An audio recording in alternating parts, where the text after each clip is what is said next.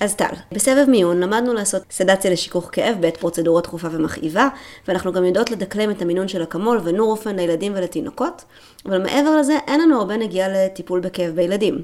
אז כדי שנבין קצת יותר בנושא, הזמנו היום את דוקטור טל הראל, שיספר לנו על רפואת כאב בילדים.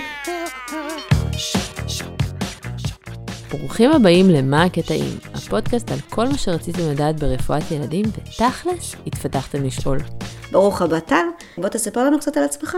היי, אז uh, תודה רבה שהזמנתם אותי. אני טל, מומחה ברפואת ילדים וברפואת שיכוך כאב. אני רופא בכיר במרפאת הכאב uh, ומנהל את מרפאת כאב ילדים ושיקום כאב באשפוז יום בבית החולים ספרא תל השומר.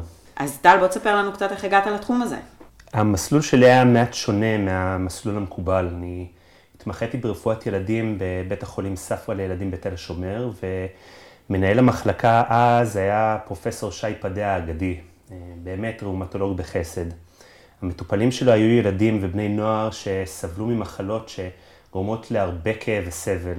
אה, במהלך ההתמחות אני הבנתי שאני לא שונה מאחרים, והחשיפה לניהול כאב בזמן בית הספר לרפואה ובהתמחות הייתה מזערית ביותר.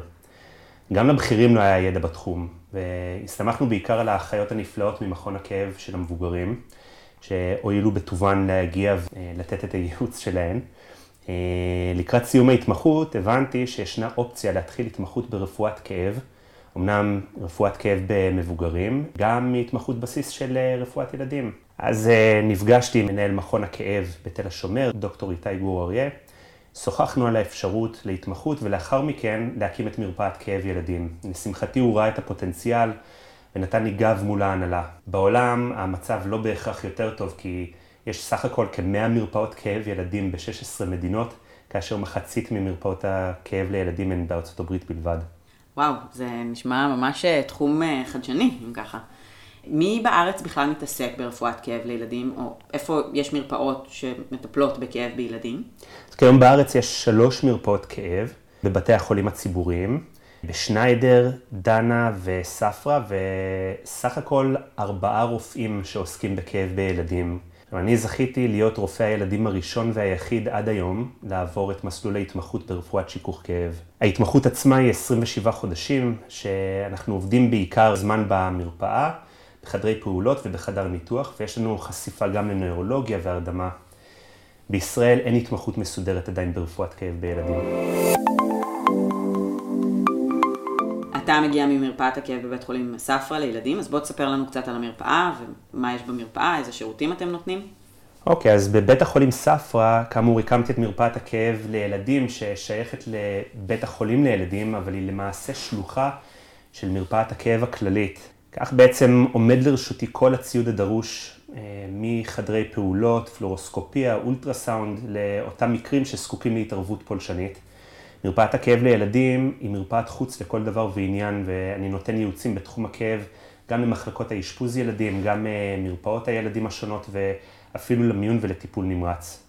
בנוסף למרפאה הזאת, אני גייסתי מתוך בית החולים לילדים פיזיותרפיסט, מרפאה בעיסוק ופסיכולוג שהם אה, שלושתם בעלי אוריינטציה ועניין בכאב, ויחד אנחנו הקמנו את מרפאת שיקום כאב, אה, שעוסקת בעיקר בילדים ובני אה, ובנות נוער עם תסמונות כאב כאלו ואחרות שפוגעות באיכות החיים וגורמות לירידה בתפקוד. עיקר המטופלים שאנו מטפלים בהם, או ילדים כאובים בשל מחלות בסיס, אם זה מחלות אורתופדיות, ראומטולוגיות, אונקולוגיות, או ילדים עם תסמונות כאב ראשוניות. אה, אותם ילדים שבבירור מעמיק לא מוצאים שום דבר. במקרה הרע מקבלים כותרת של אה, סומטופורמים, אה, או במקרה הרע עוד יותר, מקבלים כותרת של שקרנים או secondary gain. יש כל מיני מיסקונספציות לגבי תחושת כאב בתינוקות, זיכרון לכאב, כל מיני דברים כאלו. מה אתה יכול לספר לנו על זה כדי להפריך את הטענות האלו? אוקיי, okay, אז עד לפני כשלושה עשורים, בגלל חוסר הבנה לגבי ההתפתחות של מערכת העצבים בעובר, חוסר תקשורת והבנת הבעת הכאב, וכן מיסקונספציות לגבי זיכרון לכאב בילודים, הייתה התעלמות מוחלטת מכאב בכלל, ובעיקר סביב פעולות רפואיות בילודים. עד התקופה ההיא בוצעו טיפולים פולשניים משמעותיים ללא שיכוך כאב או הרדמה, אם זה החל מברית מילה ואפילו עד ניתוחים גדולים כמו תיקון של PDA.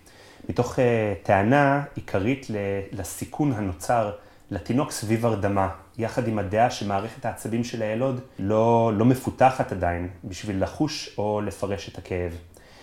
היום אנו כבר יודעים שהתפתחות מערכת העצבים אצל העובר מתחילה בגיל שבעה שבועות, אשר ישנה כבר התפתחות של אה, קולטנים ומערכת העצבים האפרנטיים, ובגיל 25 שבועות מסלולי הכאב והחיבור לטלמוס. לאחר uh, הלידה ישנה התפתחות הדרגתית של המערכת המווסתת שמבשילה סביב בערך גיל שנה-שנתיים, והיא אחראית על מיתון התגובה לכאב. התקופה הזו ועד התפתחות המערכת המווסתת נקראת התקופה הקריטית, והיא מציינת תקופה שתשפיע על פירוש הכאב והתנהגות כאב בשלבים מאוחרים יותר בחיים. חוויית הכאב של פגים וילודים בתקופה הקריטית גורמת לדיכוי יחסי בהתפתחות של החומר הלבן והחומר אה, האפור הסאב-קורטיקלי ביחס ישיר לכמות פעולות פולשניות בין השבועות ה-24 עד ה-32. היום אנחנו יודעים שכאב אה, חוזרני שאינו מקבל, מקבל התייחסות ראויה בתקופה הקריטית, עלולה להביא לעלייה בשכיחות להפרעות קוגנטיביות בעתיד, הפרעות התנהגות, חרדה ודיכאון. ואפילו תיתכן הפרעה במשק הקורטיזול, תגובת דחק מוגזמת, פחד מכאב והימנעות.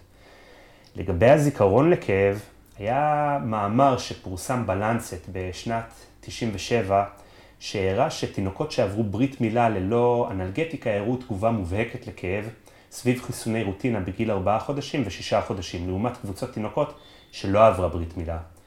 ממצא חשוב הדגים כי שימוש באמלה טרם הברית הפחית משמעותית את התגובה הזאת. אוי, זה נשמע ממש אה, לא נתפס שעושים ברית בלי שיכוך כאב. היום זה משהו שבכלל לא חושבים עליו. למרות שעדיין יש מקומות שעושים ברית בלי שיכוך כאב, אבל כן, ו... אנחנו לא ניכנס לזה. ויין זה לא בדיוק שיכוך כאב.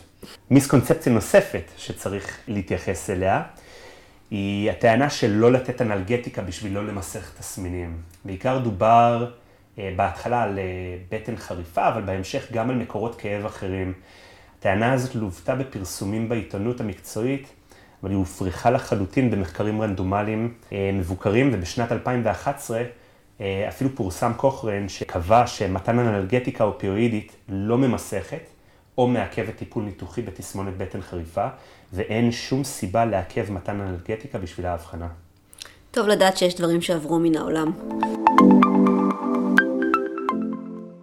אז בעצם מה השכיחות של כאב כרוני ומי עיקר המטופלים שאתה רואה במרפאה? אז uh, תחום הכאב בילדים הוא, הוא עדיין תחום חדש, ויש מעט מאוד ספרות שדנה בשכיחות ואפידמיולוגיה של הכאב בילדים. יש לא מעט פרסומים קטנים, אבל uh, כוללים קבוצות מחקר קטנה שלא ניתן uh, בהכרח להסיק כלפי הכלל. בספרות הגדולה ביותר שסקרה מעל 40 מאמרים, דנים בכאב. בילדים מעריכים ש-25% מהילדים, זאת אומרת אחד מארבע, מתחת לגיל 18, יסבלו לפחות מאפיזודה אחת של כאב כרוני. כשמתוך אלה 5% מגדירים את הכאב בעוצמה בינונית עצימה, ורק ב-20% מהילדים שסובלים מכאב כרוני יש מרכיב אורגני ברור. 10% מכלל הילדים שמאושפזים בבתי החולים סובלים מכאב כרוני. למרות שמרבית הילדים לא מוגבלים בגלל הכאב, עד שלושה אחוז מהם יידרשו לתוכנית שיקום כאב בגלל ההימנעות, הפסד ימי לימודים והימנעות מפעילויות חברתיות.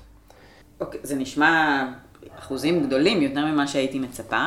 בוא תספר ככה על התלונות העיקריות של המטופלים והמטופלות במרפאה שלך. עיקר התלונות של, של המטופלים, בעיקר כאבי ראש ומיגרנות. אנחנו רואים הרבה מאוד כאבי שריר ושלד. אה, בעיות אורתופדיות, פריצות דיסק, כאבים עצביים, כאבים אונקולוגיים וכאבים מחלימים, וכמובן שאנחנו רואים גם הרבה מאוד תסמונות כאב, אה, כמו כאבי בטן כרוניים, אה, CRPS, ותסמונות דמויות פיברומיאלגיה בילדים ובני נוער. ומתי מפנים ילד למרפאת כאב? אז התשובה הטובה ביותר היא מתי שחושבים שצריך להפנות ילד למרפאת כאב, אבל יש... מספר מקרי מפתח. בגדול אני מאמין שקו ראשון לאיזון כאב למחלות הבסיס צריך להינתן על ידי הרופא המקצועי שמלווה את הילד, ואם עדיין נדרש ייעוץ מומחה אז מפנים, אבל המצב מסובך מעט בגלל שכמו שציינתי, ניהול כאב הוא איזשהו תהום של ידע בקרב מרבית הרופאים, לא, לא רק אצל רופאי הילדים. אה, זה נכון גם לגבי כל שאר ההתמחויות, ועל כן רפואת כאב קיבלה מסלול התמחות יהודי. לפני מספר שנים בארצות הברית חולק שאלון לרופאי ילדים בקהילה בנוגע ל... לידע בניהול כאב, והמחקר הדגים שרק שליש מרופאי הילדים חושבים זוהי בעצם מחויבותם לניהול כאב כרוני. לא מן הנמנע הוא גם הפחד של מתן תרופות משככות כאב ל... לילדים, אפילו לאלו שזקוקים להם, אבל בגדול, אה, התשובה היא שמפנים ילד כשהוא סובל מכאב ויש קושי באיזון תרופתי. הילד נוטל כמויות גדולות של אה, תרופות אנלגטיות, תופעות לוואי של אנלגטיקה, צורך לגמול מאנלגטיקה, וכמובן פגיעה באיכות החיים בגלל הכאב, אם זה שינה, אם זה פגיעה בלימודים והפסד ימי לימודים, אה, פגיעה חברתית, פגיעה בתא המשפחתי. אני חושבת שאנחנו מתחילים פה איזשהו תהליך של באמת להעביר את המידע גם לרופאי הילדים וגם לסטודנטים ומתמחים. אני מקווה שזה יעשה איזשהו שינוי. אוקיי, okay, אז בעצם הפנינו את הילד למרפאה, והוא מגיע אליך למרפאה. מה, מה התהליך שעוברים? מה כוללת הערכה של מרפאת כאב? את הילד אני רואה במרפאת חוץ, ואני מעריך כאב ותפקוד. אני בודק את הילד, אני עובר על כלל הבירור שנעשה. כל הבדיקות, הדמיות, ורואה איך אני יכול לסייע. במידה והילד אה, מתאים, שהתאמה לרוב היא פגיעה בתפקוד, אני מפנה אותו להערכה רב-צוותית של שיקום כאב, שם אנחנו רואים אותו כטריאז'. אה, בטריאז' אנחנו יושבים פיזיותרפיסט, מרפאה בעיסוק ופסיכולוג, ואני.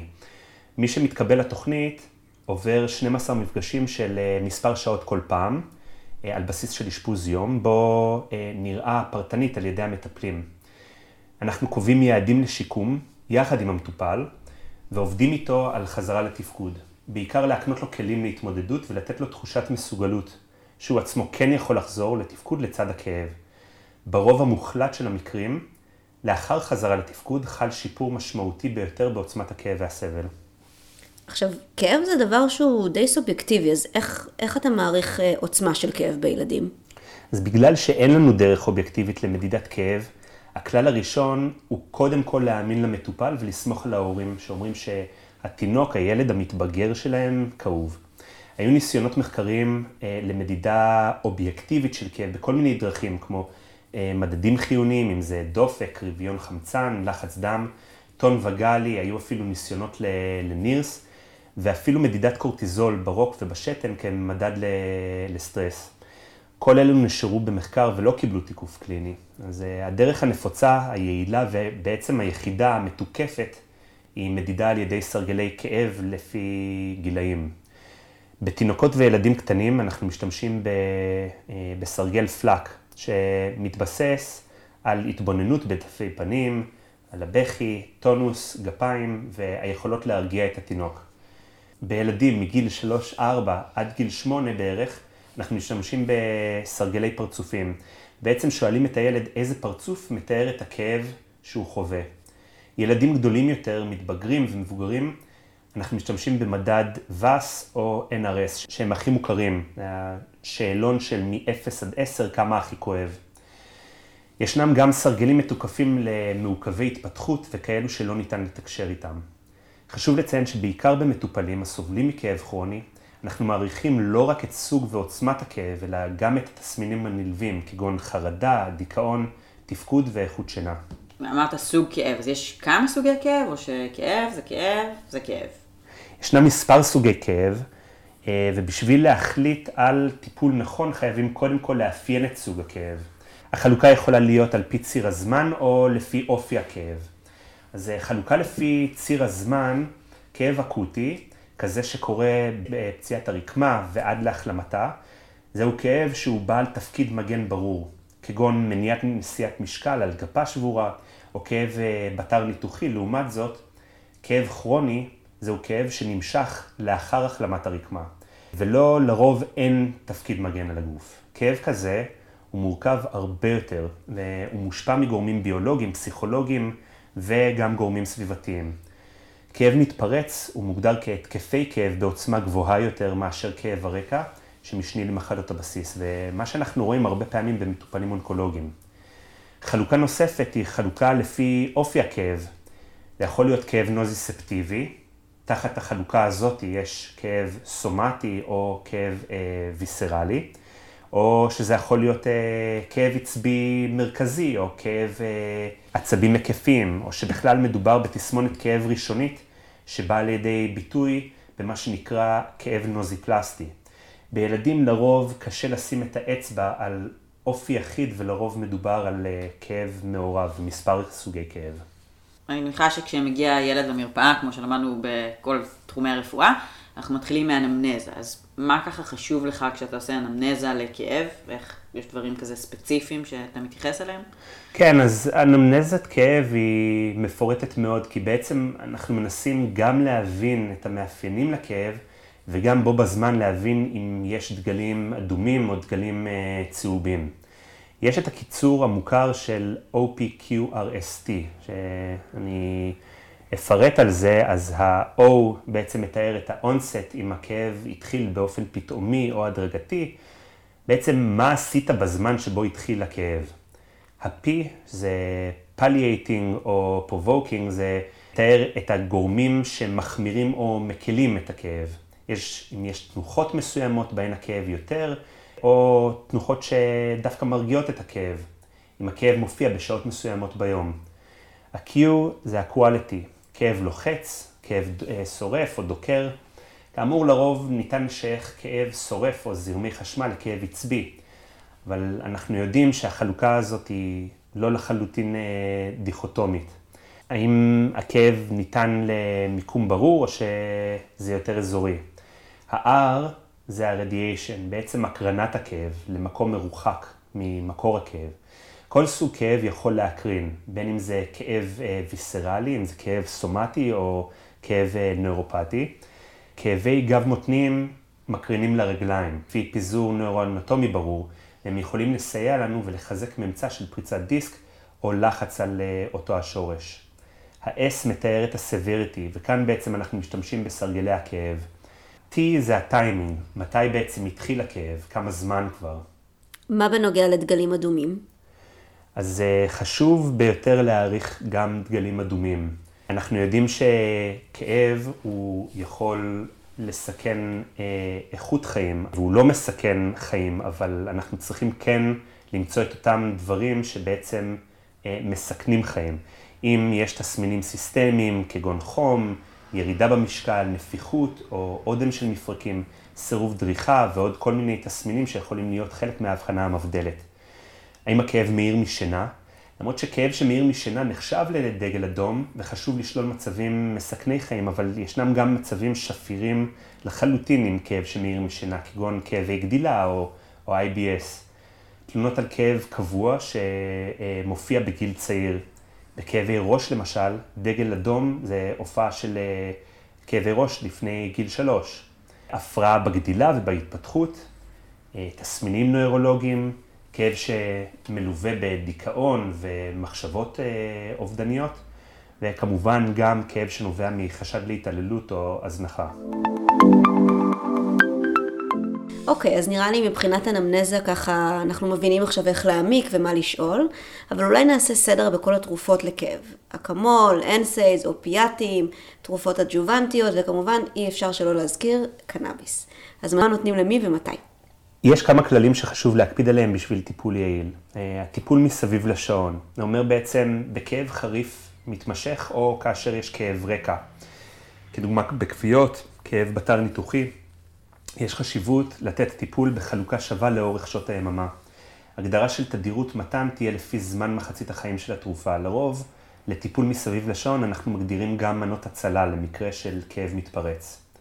כלל נוסף זה כלל של מתן דרך הפה. תמיד יש עדיפות למתן תרופות פירוס, אלא אם הילד בצום או שלא יכול ליטול תרופה פומית. כלל נוסף זה טיפול על פי סולם. בעיקרון, הארסנל הטיפולי שלנו הוא די גדול. יש את התרופות הלא אופיואידיות, למשל אקמול, אופטלקין ונוגדי דלקת שאינם סטרואידים. לאחר מכן יש את קבוצת האופיואידים, אותם אנו מסווגים לפי אופיואיד חלש ואופיואיד חזק. ולבסוף, את התרופות האג'וונטיות, אשר יעילות יותר בכאב עצבי ובכאב ויסרלי, ושילוב שלהן בתוכנית הטיפול מביאה גם לאפקט סינרי והפחתה של מינוני אופיואידים. את התרופות האלו אנחנו מחלקים לשלוש קבוצות עיקריות. קבוצה הראשונה, הנוגדי פרכוסין, בין אם זה פרגבלין וגבפנטין, תרופות כמו טגרטול, פניטואין. הקבוצה השנייה, נוגדי חרדה טריציקלים, יכול להיות אמיטריפטילין, נורטריפטילין, דזיפרמין. קבוצה השלישית, ה-SNRIs, כמו סימבלטה או אפקסור. הקבוצה הזאת היא משמשת לטיפול בכאב עצבי במבוגר. אה, חשוב אבל אה, לדעת שיש המלצה חד משמעית להימנע מתחת לגיל 18, בגלל שמיוחס להן העלאת סיכון לאובדנות. אז נראה לי שאנחנו ננסה לצלול קצת יותר לעומק, ובואו נפרט ככה על כל אחת מהתרופות. אוקיי, אז האקמול בעצם קו ראשון לטיפול בכאב בכל המטופלים. כמובן, חוץ מאלה שיש להם אה, התוויות נגד, שעליהם אני אפרט בהמשך, אבל uh, האקמול הוא בעל יכולות אנלגטיות ואנטיפירטיות, אבל לא מיוחסות לו יכולות אנטי-אינפלמטוריות. הפעילות האנלגטית פועלת גם באתרים מרכזיים וגם באתרים פריפריים. דרכי המתן הן או פומית, תוך ורידית או מתן רקטלי. מתן תוך ורידי מאפשר פיזור מהיר יותר של התרופה במערכת וזמן תחילת תגובה מהירה יותר מאשר מתן פומי או רקטלי. כאשר ניתן יחד עם אופריואידים, אקמול מדגין אה, תגובה סינרגית ברורה ואפילו מפחית כמויות נדרשות של אופריואידים. פרצטמול היא תרופה בטוחה מאוד לשימוש במינונים מקובלים ונטולת תופעות לוואי ברוב המוחלט של המקרים. אבל כאשר ניתנת מעבר למינונים המקובלים, התרופה הזאת יכולה להיות מאוד מסוכנת ולהוביל לכשל כבדי ובמקרים חמורים אפילו למוות. התוויות נגד לשימוש באקמול הן או רגישות ידועה לאקמול, כשל כבדי בדרגה 4, יש להשתמש בזהירות בכשל כלייתי אה, בגלל אה, אה, סיכון להפטורינל סינדרום. יש לציין כי עליית אנזימי כבד קלה היא לא התוויית נגד לשימוש באקמול, והפחתת מינון הטיפול עלולה להביא לחוסר איזון מבחינת כאב, ולא הוכח כמעלה סיכון להחמרה כבדית. הקבוצה השנייה של התרופות זה בעצם ה non-steroidal. מתוך התרופות נוגדות דלקת שאינן על בסיס סטרואידים, ישנה עדיפות לאיבופרופן. אך ישנן עוד תרופות רבות מהמשפחה הזאת, כמו נפרוקסן, דיקלופנק וקטורולק. אה, לכל תרופה מהמשפחה הזאת יש יתרונות פרמקודינמיים ופרמקוקינטיים שייחודיים להם. התוויות נגד לטיפול בתרופות האלה הן תפקוד כלייתי ירוד, ספסיס וכמובן מטופל שהוא בצום. התרופה השלישית, אופטלגין, היא תרופה יעילה ביותר אה, בשיכוך כאבים, מורידת חום וכן במידה מועטה מאוד בעלת יכולת נוגדת דלקת. אופטלגין שייכת אמנם למשפחת האנסיידס, אבל למרות היותה מסווגת כאנסייד, היעדר יכולות נוגדות הדלקת של התרופה מיוחסות ככל הנראה להיעדר השפעה על קולטני קוקס הפריפריים. התוויות נגד, רגישות לאופטלגין או לאחד החומרים הפעילים האחרים או הלא פעילים, כולל גם אה, רגישות לעמילן, ג'לטין ורגישות לטלק, ליקויים במערכת הדם, פורפיריה כבדית חריפה, דיכוי מח עצם, גיל מתחת לשלושה חודשים או משקל מתחת לחמישה קילוגרם, וליקויים בתפקודי כבד או תפקודי כליה. אז יש לשקול התאמת מינון.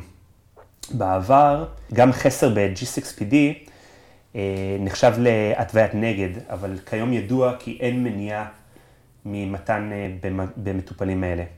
לאחרונה עלה האופטלגין לכותרות בגלל מספר מקרים של דיכוי מח עצם, בעצם אה, הגרנולוציטוזיס.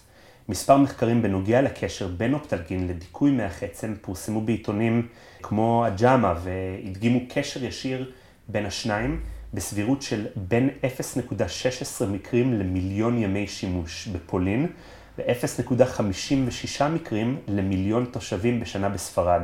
לעומת זאת, באותו העיתון פורסם גם מחקר שהדגים ששיעור ההערות של דיכוי מח עצם משנית לאופטלגין הוא בעצם 1 ל-1500 מרשמים. נכון להיום אנחנו יודעים שהשכיחות משתנה ובעצם תלוית גנטיקה, כאשר אנשים ממוצא סקנדינבי נמצאים בשכיחות גבוהה יותר מאשר האשכנזים או הספרדים. זה כנראה מסביר למה התרופה עדיין מאושרת בארץ ולא בשימוש כל כך במדינות אחרות. אוקיי, אז סקרנו ככה את התרופות שהן אה, OTC. בואו נדבר על האופיאטים, האופיואידים. התרופה הראשונה ממשפחת האופיואידים היא בעצם הטרמדול. הטרמדול היא תרופה אופיואידית שפותחה אה, בשנות ה-60 בגרמניה ואושרה לשימוש לראשונה בארצות הברית ובבריטניה רק בשנת 95. טרמדול אה, ניתן בהתוויה של כאב ומקומו בתוכנית הטיפול בעצם לאחר מיצוי הטיפול במשככי כאב לרמות כאב קל עד בינוני. מנגנון הפעולה של טרמדול הוא ייחודי בגלל שהוא גם אגוניסט של אה, רצפטורים מיו, כמו רוב האופיואידים, והוא גם מעכב ספיחה של סרטונין ונורפינפרין. פעילות עיכוב ה reuptake של סרטונין ונורפינפרין היא בעצם חלשה יחסית. בשנת 2017 ה-FDA הוציא אזהרת אה, קופסה והתוויה מוחלטת כנגד השימוש בטרמדול מתחת לגיל 12. מעל גיל 12 יש להימנע בילדים עם הגדלת אדנואידים או לכאב אחר ניתוח להוצאתם, וגם ב obstructive sleep apnea והשמנה חולנית. תופעות הלוואי בעצם דומות לתופעות לוואי של אופיואידים אחרים וכוללים בחילה, הכאה וסחרחורות. תופעות לוואי נפוצות נוספות כוללות עצירות, עצירת שתן, טשטוש וישנוניות, כאבי ראש ואורטוסטטיק היפוטנשן. ישנן אינטראקציות בין תרופתיות שחשוב אה, לזכור במתן של טרמדול. יש להשתדל ולהימנע מטיפול בתרופות נוגדות דיכאון, כמו תרופות טריציקלים ותרופות שמעכבות, כמו SSRIs, SNRIs, MAO inhibitors. החשש הוא ששימוש מקביל בתרופות האלה בעצם מעלה את הסיכון לתסמונת אה, סרטונין. ישנן התוויות נגד. יש להימנע במטופלים אפילפטיים, כי הטרמדול מוריד סף פרקוס, וגם במטופלים עם אי ספיקת כליות או כבד, יש להתאים מינון. התרופה השנייה מה, ממשפחת האופיואידים היא הפנטניל. הפנטניל הוא בעצם אופיואיד סינתטי בעל פוטנטיות אנלגטית מעל 100 בהשוואה למורפין. למרות הקונוטציות השליליות של, של הפנטניל, צריך לזכור שפנטניל משמש כקו ראשון לשיכוך כאב בכאב עצים בטיפול לטווח הקצר, בעיקר בטיפול נמרץ ולעיתים במיון. וכאשר ניתן, אז ממירים את הטיפול בפנטניל לאופיואידים פומיים. זה בגלל שקל יותר לנהל את הטיפול הזה, והטיפול הזה הוא בטוח יותר. הפנטניל הנזלי, הוא מדגים יכולת אנרגטית זהה למורפין פומי.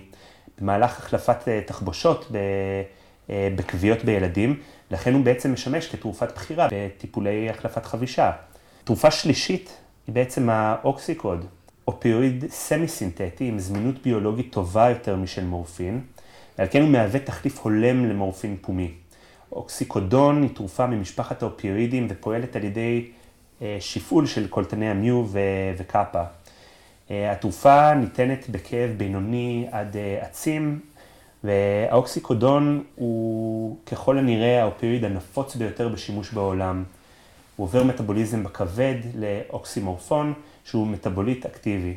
אוקסימורפון מופרש בכליה, לכן באנשים עם אי ספיקת כליה, התרופה עלולה להצטבר, ועל כן יש לבצע התאמת מינון. תופעת הלוואי הן אלו שאופייניות אה, לשימוש באופיואידים, כשהחמורה מביניהן בעצם הדיכוי הנשימתי. תופעות לוואי נפוצות אינן ירידה בלחץ דם, עייפות, סחרחורות, בחילה והקאה ועצירות. תרופה נוספת היא בעצם הקודאין, כמו אה, שקיימת ברוקסט פלוס, אבל אותה מומלץ לא לתת מתחת לגיל 18.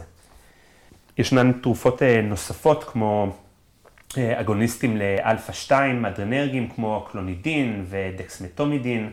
יש תרופות נוספות שחוסמות קולטנים של NMDA כמו קטמין.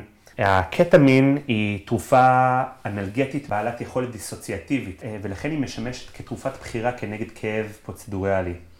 ישנן, ישנם מרכזים שמשתמשים בקטמין בהזלפה מתמשכת במינונים תת-אנסתטיים כנגד כאב עצבי. תרופה זו ניתנת במתן תוך ורידי, ותופעות לוואי שחשוב לשים לב, בעצם היא אה, ריקוק מוגבר ודיכוי נשימתי שחולף וקצר טווח, שיכול להתעצם בשימוש מקביל בבנזודיאזפינים ואופיואידים, ועל כן מחייב ניטור הדוק. לאחר התאוששות המטופל יכול לחוש תופעות פסיכומימטיות כגון דליריום, אגיטציה והזיות, אשר יכולות להיות משמעותיות מתונות יותר כאשר נעשה שימוש מקביל עם בנזודיאזפינים. זה משהו שאנחנו נותנים הרבה במיון, אה, באמת, כמו שאמרת, בכל מיני פרוצדורות כואבות, ועובד אה, יפה מאוד, ילדים קמים. מבסוטים. עם, עם הרבה סיפורים. ומה בנוגע לתרופות האג'וונטיות שהזכרת מקודם, השלוש קבוצות? כן, אז אה, הקבוצה הראשונה, הנוגדי קיפיון, הנוגדות פרכוס, כמו הגבפנטין והפרגבלין. הגבפנטין היא נוגדת אה, פרכוסים שפועלת על ידי חסימה של תעלות סידן מיוחדות, שמופיעות על גופי תאי העצב הפגועים. הקינטיקה של התרופה היא לא לינארית, כך שלפעמים תחילת האפקט האנלגטי נראית רק במינוני תרופה גבוהים, אך העלאת המינון מתבצעת תוך ימים. לגב הפנטין אין התוויות נגד מוחלטות, למעט אה, רגישות לתרופה, והיא בטוחה מאוד גם במינונים גבוהים. ותופעות לוואי חמורות הן באמת נדירות ביותר. עיקר תופעות הלוואי הן סחרחורות, עייפות, טשטוש ובצקות אה, פריפריות. בשימוש יחד עם אופיואידים במינון גבוה מאוד עלול להחמיר דיכוי נשימה, ועל כן שילוב כזה צריך להיעשות בזהירות ותחת ניטור. הקבוצה השנייה, נוגדי דיכאון, התרופות הטריציקליות כמו אה, אמיטריפטילין, אלטרול ואלטרולט, משווקות החל משנות החמישים של אה, המאה ה-20, גורמות לעלייה בריכוז המוליכים העצביים כגון סרוטונין ונורפינפרין במרווח הסינפטי. זאת על ידי חסימת הטרנספורטרים שלהם. התרופה פועלת גם על הקולטנים של היסטמין ואצטילקולין. אמיטריפטילין נחשבת לקו טיפולי ראשון כנגד כאב עצבי, ובילדים קו ראשון כטיפול מונע לכאבי ראש כרוניים, כגון כאבי ראש תעוקתיים או מיגרנות. מינון טיפולי נוגד כאב הוא משמעותית נמוך מהמינון היעיל כנגד דיכאון, והיכולת האנלגטית שלה מהירה יותר מהאפקט האנטי-דיכאוני שלה. ישנן תוויות רבות נוספות לתרופה הזאת, החל מהקלה על מצבי דיכאון ומניעת ישנותם, אבל בנוסף גם ניתנת לטיפול בהרטבת לילה אצל ילדים או דליפת שתן. התוויה נוספת היא כטיפול off label, זה לנדודי שינה. תופעות לוואי של התרופה, עייפות, ישנוניות, בעיקר בתחילת הטיפול, ולכן מומלץ לקחת את מרבית המינון בשעות הערב לפני השינה. הרגשת העייפות אמורה לחלוף בהמשך הטיפול.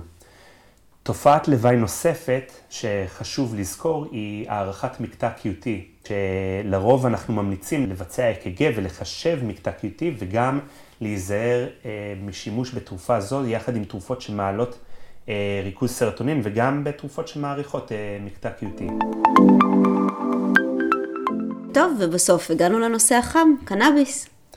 ישנן מספר התוויות ברורות לטיפול בקנאביס. חשוב לציין שמטופלי קנאביס בהתוויה של כאב מציינים שהוא בעיקר מקהה את התחושה וגורם שלא כל כך אכפת שכואב.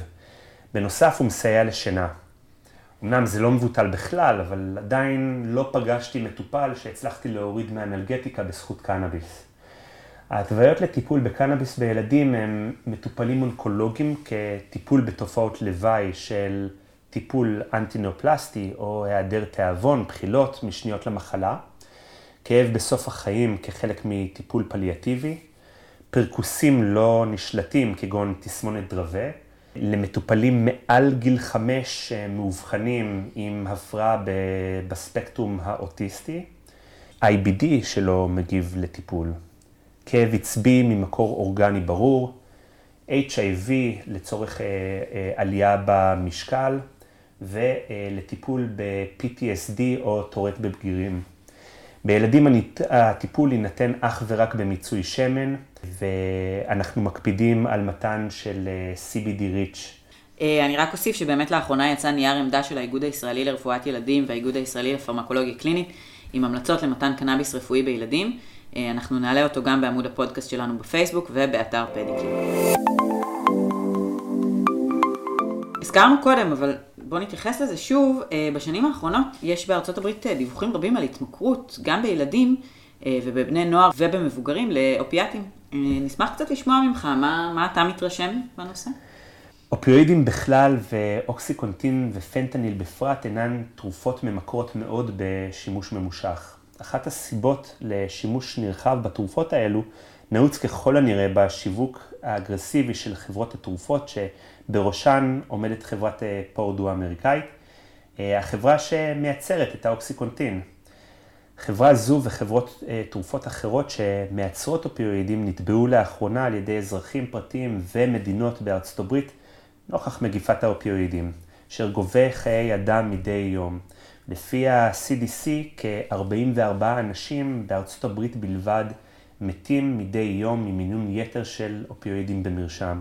למרבה המזל, המצב בישראל אינו חמור בהשוואה לארצות הברית, אבל צריך לזכור שאופיואידים הן תרופות שעלולות להביא להשלכות שליליות ארוכות טווח, ושבאופן כללי הן לא מומלצות או מוכחות כיעילות לטיפול בכאב כרוני. חשוב להבין כי אופיואידים אינן תרופות הבחירה לטיפול בכאב אקוטי חזק ושימוש לטווח קצר. תחת פיקוח ומינון מקובל הוא כלי יעיל ביותר ובטוח לשימוש. אז אם יש ילד שבעצם נמצא על כמויות מאוד מאוד גדולות של משככי כאבים, יש לנו טיפולים אחרים שאנחנו יכולים להציע לו? שהם כן. לא תרופות דרך הפה או דרך הווריד? כן, אז דיברנו כבר על התוכנית השיקומית הרב-תחומית, ולתוכנית הזאת אין תחליף. במבוגרים, הרבה פעמים אנחנו מבצעים פעולות פולשניות, כגון חסמים עצביים, חסמים שורשיים, הזרקות אפידורליות, בעצם מתן תרופה באופן מדויק למקור הכאב. את הטיפולים האלה אנחנו עושים תחת הדמיה, בין אם זה פלורוסקופיה או אולטרסאונד. במקרים בהם החסם יעיל, אנחנו יכולים להתקדם לפעולות שיחזיקו יותר זמן, כגון אבלציה של העצבים על ידי גלי רדיו, אפילו השתלות של אה, קוצבים ספינליים. במבוגרים ישנה ספרות רבה שתומכת בפעולות האלה, אך באוכלוסייה הפדיאטרית אין סימוכין בספרות, מפני שבקושי נעשו מחקרים על כך, וכל הפרסומים הם תיאורי מקרה או case series. חשוב לציין שבכאב אקוטי וכרוני, פעולות אלו הן בטוחות ויעילות בעיקר במטופלים הפליאטיביים. כאבי גב וכאבים רדיקולריים על רקע פריצת דיסק, כאבי ראש ותסמונות כליאת הצו.